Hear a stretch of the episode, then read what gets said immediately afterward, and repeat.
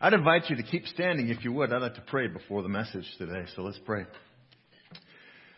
God, we're about to open your word. We're about to read some of what Peter wrote to new believers who were being scattered because of persecution.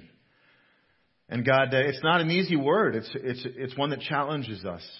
It's one that it's, uh, it's really hard for us to honestly look at and to, to not see that we've got work to do. And so, God, I pray that uh, your heart, your intent, Peter's intention would come through my words today, God, that it wouldn't be any agenda of my own, but that it would be what you have for us. God, uh, I ask that you would just give me the words that you want your people to hear today, that you would open our hearts and our minds and our ears as we need to do that so that we can understand uh, just what you have for us. And we ask this in Jesus' name. Amen. You may be seated. So let's just get to it. Bible tells us that we're supposed to be holy because God is holy. Be holy as God is holy. How are you doing on that? That's tough. I mean, that, that's against everything that we hear from the world around us. And, and holiness, holiness is one of the theme, one of the key words that Peter goes to over and over and over. When we introduced this series, I said holiness is something Peter wants to make sure that we understand. It's, it's something that, that Peter knows. See, Peter's a lot like us. He was a guy that sometimes his ego got away from him and he had more confidence to have, he should have.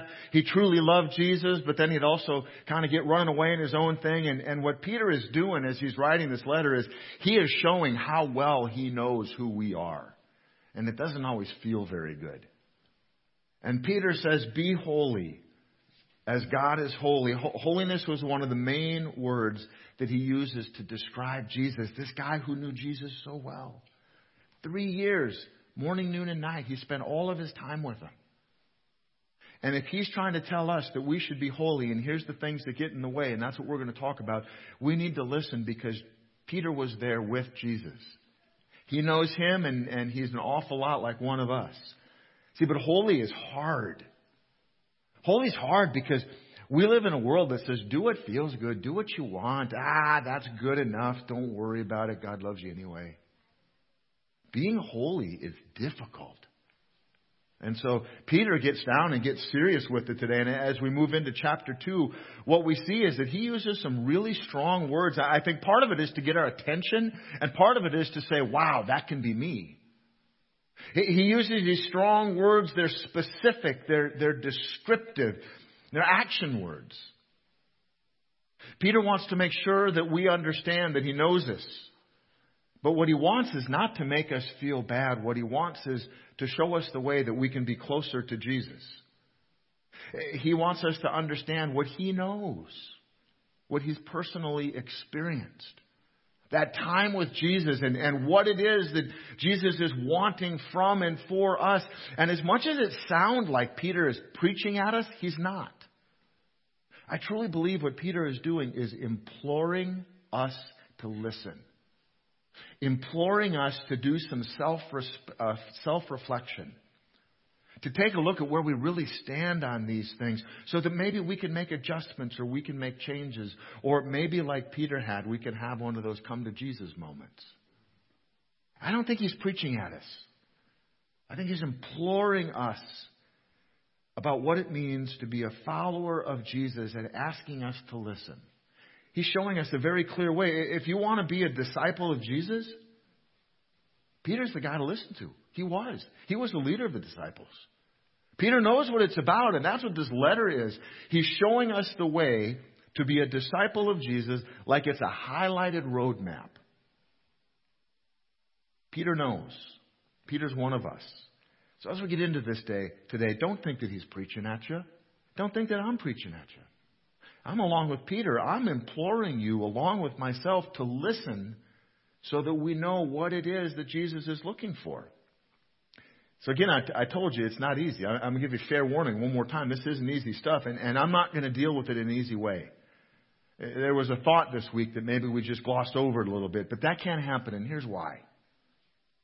If you and I and our children do not have a proper Jesus centered understanding of biblical theology and the person of Jesus, through your Christian church, through moments like this, through your time reading the Bible, then do you know what's going to happen? Your understanding of Jesus is going to be shaped by a world who doesn't believe in him.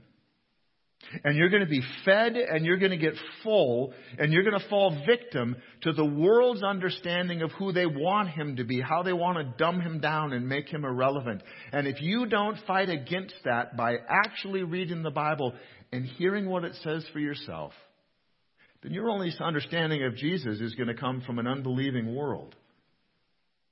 So you've got to choose who you're going to follow and who you're going to listen to. Are you going to choose to listen to Jesus? Are you going to choose to follow the Bible? Or are you going to choose to listen to the world? Because I don't have to say anymore, and you understand how that's going to work for you. So if you got your Bibles with you, Second Peter, First Peter chapter two. First Peter chapter two. If you get to Revelation, you went too far. Go back a few pages. First Peter chapter 2. He finishes chapter 1. He says, The word of the Lord remains forever. And this word is the good news that was preached to you. The good news is the good news of Jesus and life and salvation in Him.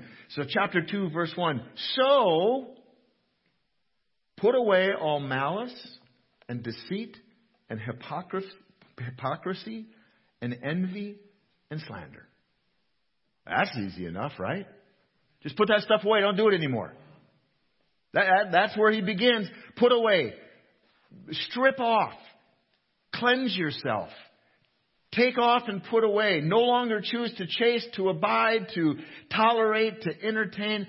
Put away in Greek means rid yourself. It means cleanse yourself from the inside of those things that defile us from the inside. It means take off that stuff, put away. Don't anymore be a victim. Don't anymore choose to follow that stuff, those words.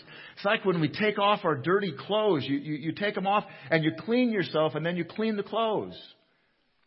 Peter's saying, take off those words and the things that they mean and the attitude that they give you. And so what does that mean for us? Let's bring it into our world. Maybe that means toxic habits. Maybe you have things that you do that you know are killing you.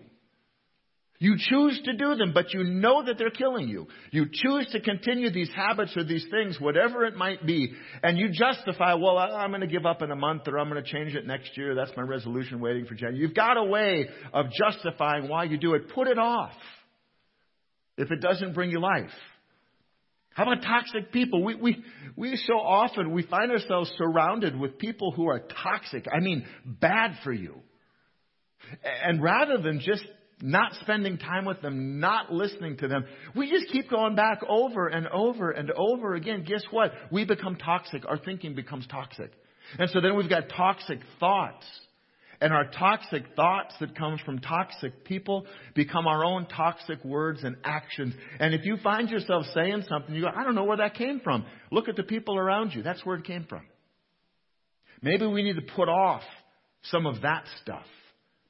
It, it sounds easy enough, but it's where we need to be careful because here's what happens. We're going to get through the message, and you're going to hear this part of Second or First Peter chapter two. I'll get that right before we're done, and you're going to go, you know, so and so really should hear that message. They got to deal with that stuff. Peter isn't talking to them right now. Peter's talking to you.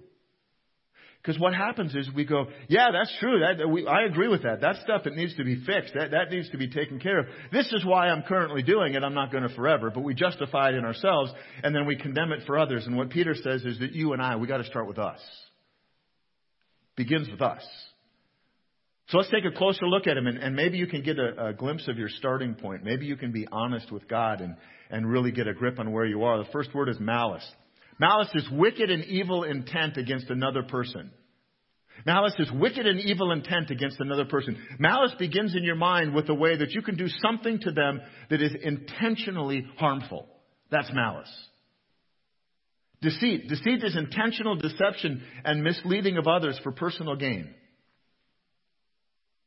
Deceit begins in our hearts. Uh, uh, to deceive is to use words to appeal to a weakness in someone else so that we might exploit it for our own benefit. That's deception. To get them to believe something when what you really want is whatever it is that's over here. Deception begins in our hearts.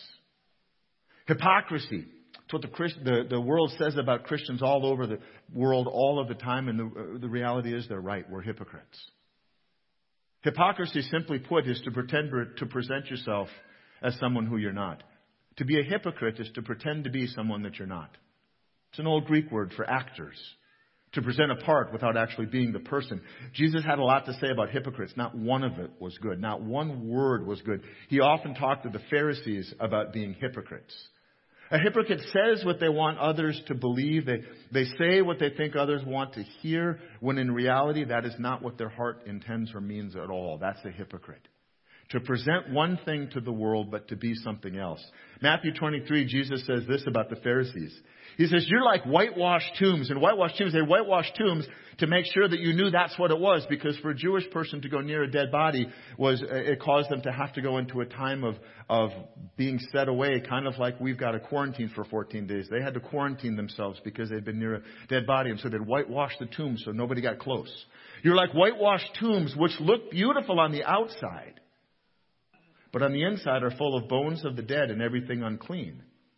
On the outside, Jesus says, you appear to people as righteous, but on the inside, you're full of hypocrisy and wickedness.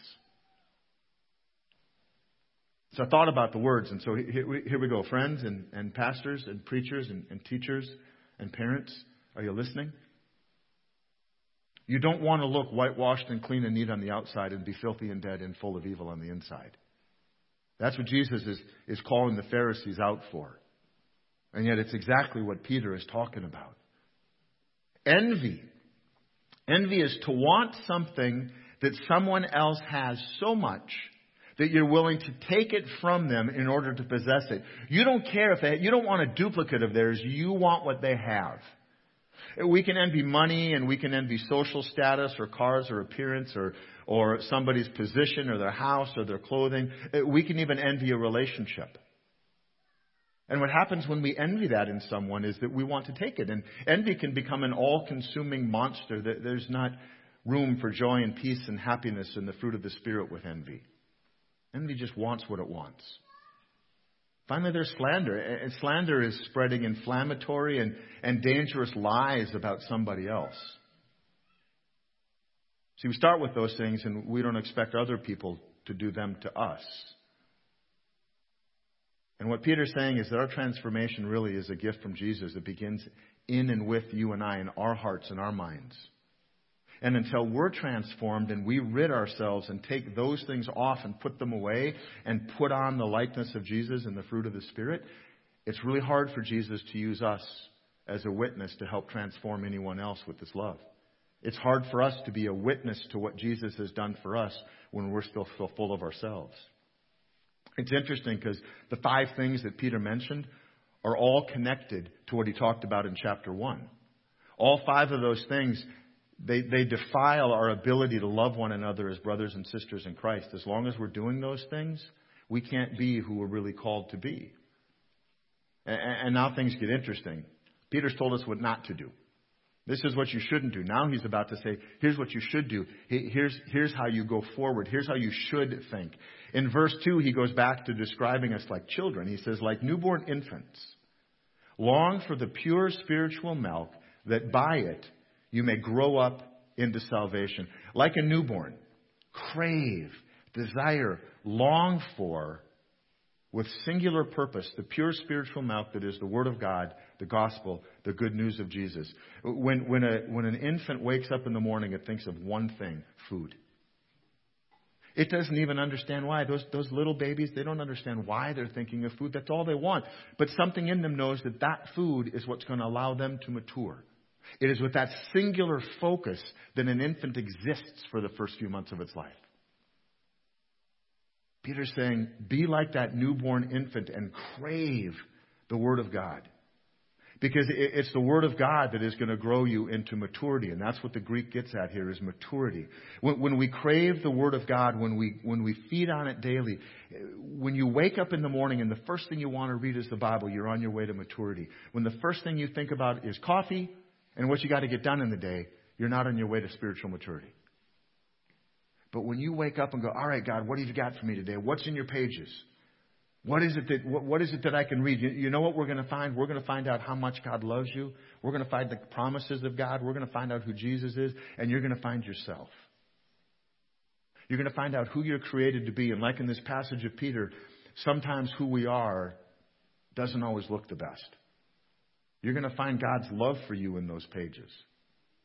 Otherwise, when we don't do that, here's what happens. When we don't actually mature, what ends up happening is that you become an occasional Bible reader, maybe, an occasional sporadic churchgoer at best, mildly committed, where you give a little bit of your loose change and maybe a little bit of your time as long as it doesn't require too much, and you live your life largely and completely unchanged because you're not willing to work to become mature. And so Peter says, like an infant, like, like a newborn baby, we are to crave the Word of God. And then he says this if, if indeed you have tasted that the Lord is good. If you have tasted that the Lord is good. We know the Lord is good, right? He doesn't say, if you believe the Lord is good. He says, if you've tasted the Lord is good, because we know that He is. We know that God is good. That, that's not a question for us. The question is if. Do you know it? Do you personally know? Have you personally tasted that truth? Have you been in the Word and in communication with Jesus and that you know that He's there and present with you? Have you had an experience in your life where you absolutely know beyond the shadow of a doubt that that was God's presence right there with you? Then you've tasted that the Lord is good. Eh, let's make it simple. Maybe you've had one of those God moments, an aha moment. Maybe you had a prayer answered. Maybe you, you've seen God at work in your life and someone else's life, and there's no way to explain it, whether it's a miracle or what you thought maybe was a coincidence. Eh, the only way that you can explain it is that's God. God is at work right there. I'm not sure what He did, but I'm sure that's God. Peter would say, then you've tasted that the Lord is good, that He's alive, and that He's at work among us. Then you've tasted, so that if belongs to you. And then he starts talking about building. He starts talking about being under construction. And, and, the Open Door Christian Church, we talked about this the last couple of weeks. The Open Door Christian Church is under construction, always will be, just like the Bride of Christ is always going to be under construction. But here's the thing if you're not constantly choosing what you're building your faith on, then the world is feeding you parts that aren't going to do you any good. If you're not constantly choosing and rejecting the stones that become the foundation of your life in Christ, and you're going to build your faith on whatever happens to be in front of you. The world will have you build your house on sand. The world will have you build your house on the lies of the enemy and on deception. And if you do that, if you don't constantly choose to reject that and to build on the foundation of the stones of God's Word, what's going to happen is when the storms hit, your foundation is going to wash away and you're going to have nothing to stand on. And what the Bible says is when we do that, we become an enemy of God. And that's not what we want to do. Verse 4, as you came to him, as you come to him, a living stone rejected by men, but in the sight of God, chosen and precious. As you come to him, Jesus was a living stone. He was rejected by men. That's how he ended up on the cross. But he was chosen by God and he was precious. Remember, you're talking about building the foundation of your faith on the cornerstone that is Jesus. As we come to Jesus, we're living Right? But, but how many of you thought about building your faith like you build a house or like you build a building? The world may reject us for believing in Jesus the way that they rejected him, but it doesn't change who you are. Because in God's sight, you're chosen and you're no longer a sinner. You have been made righteous by Jesus and you are now viewed as a saint because of the death and the resurrection of Jesus, who is alive and well in you, and that makes you precious. If you haven't ever understood who you are in God's eyes, that's who you are. But you've got to choose to build on those stones. Verse 5 You yourselves, like living stones, are being built up as a spiritual house to be a holy priesthood, to offer spiritual sacrifices to God through Jesus Christ.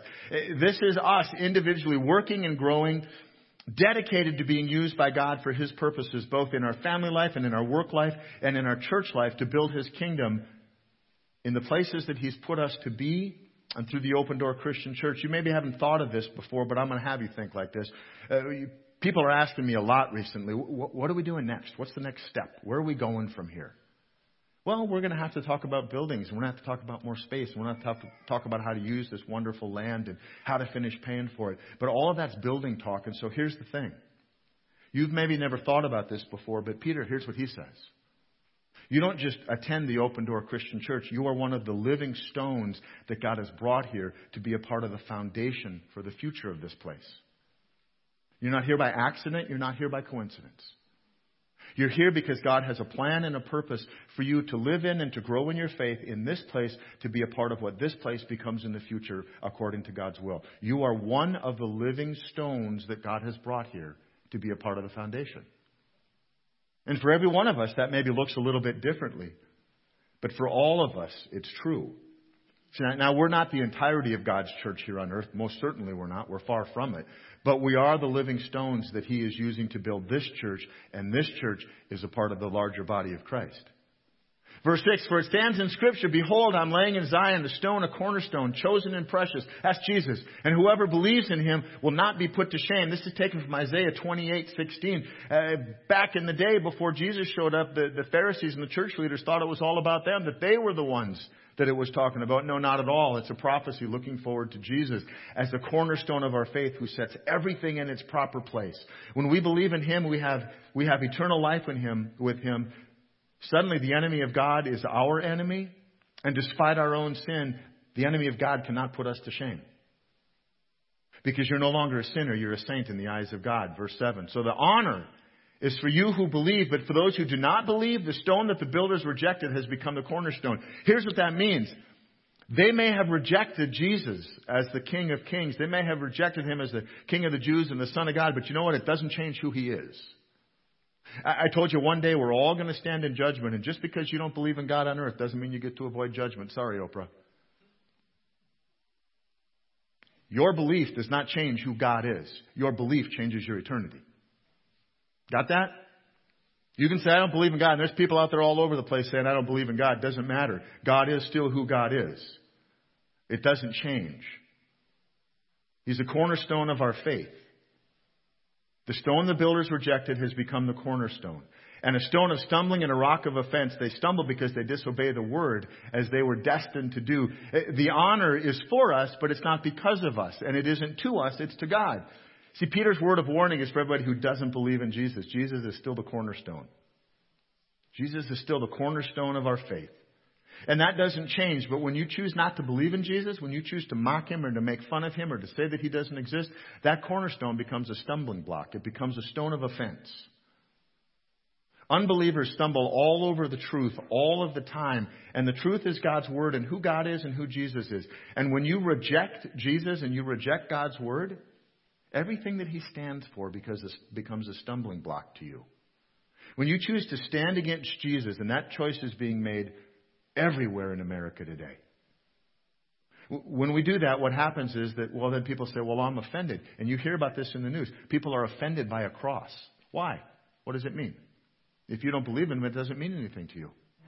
People are offended by Jesus, by God's word. You hear people, I'm offended that the Ten Commandments are on the courthouse lawn. Get rid of them. Why are they offended if they don't believe in Him? When people choose to swear, when, when, someone who doesn't believe in Jesus chooses to swear, so often they take the name of the Lord in vain. One of the commandments, right? Right off the bat. Do not take the name of the Lord your God in vain. Why do we do that? Why don't they swear by the name of Sasquatch or Bigfoot or aliens? See, there's something in us that knows that God is true. There's something in us, whether we choose to believe. You might live in active rebellion, but you know what? Something in you knows God is true. That is why people are working so hard in our country to drown out the voice of God in our culture.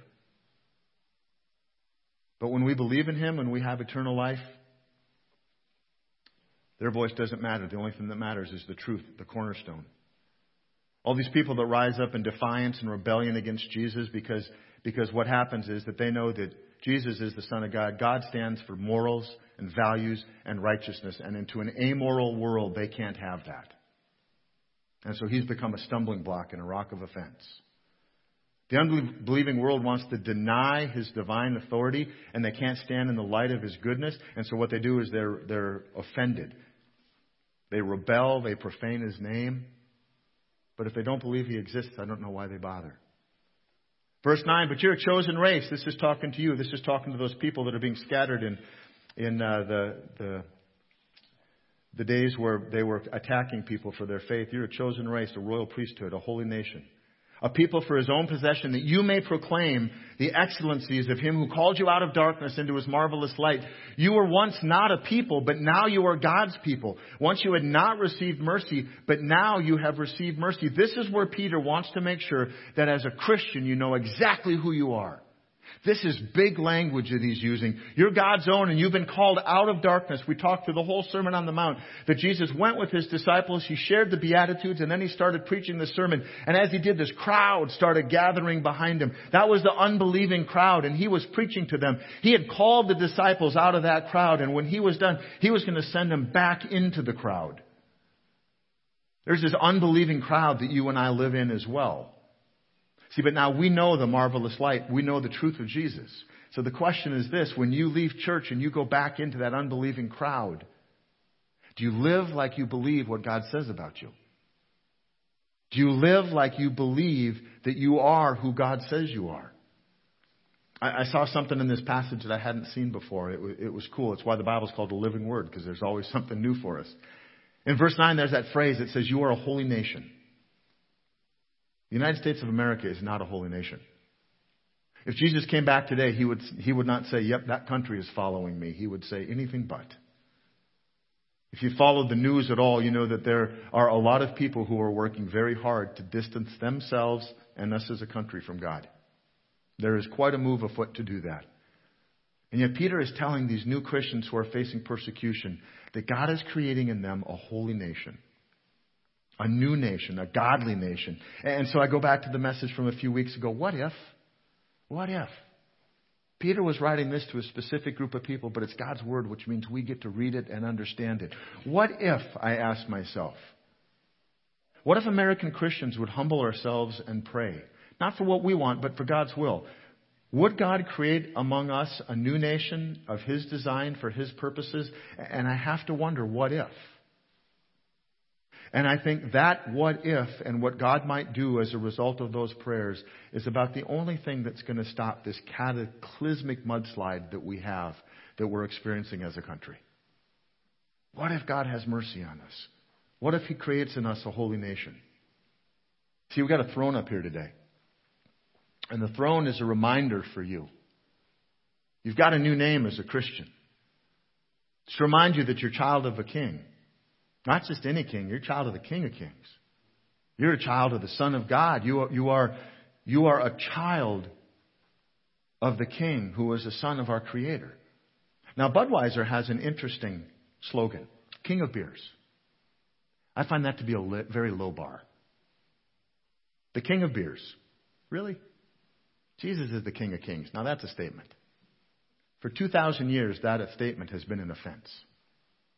There are a lot of kings that are not willing to acknowledge that Jesus is the King of Kings.